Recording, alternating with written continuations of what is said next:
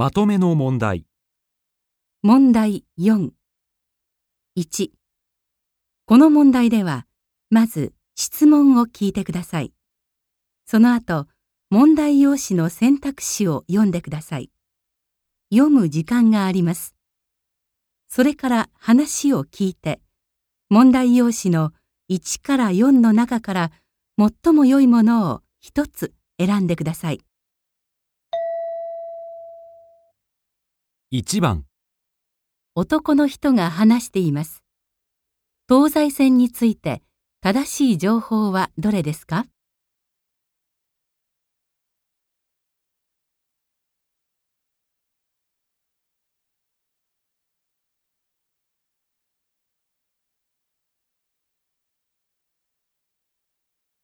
皆様、ご迷惑をおかけいたしまして、誠に申し訳ございません。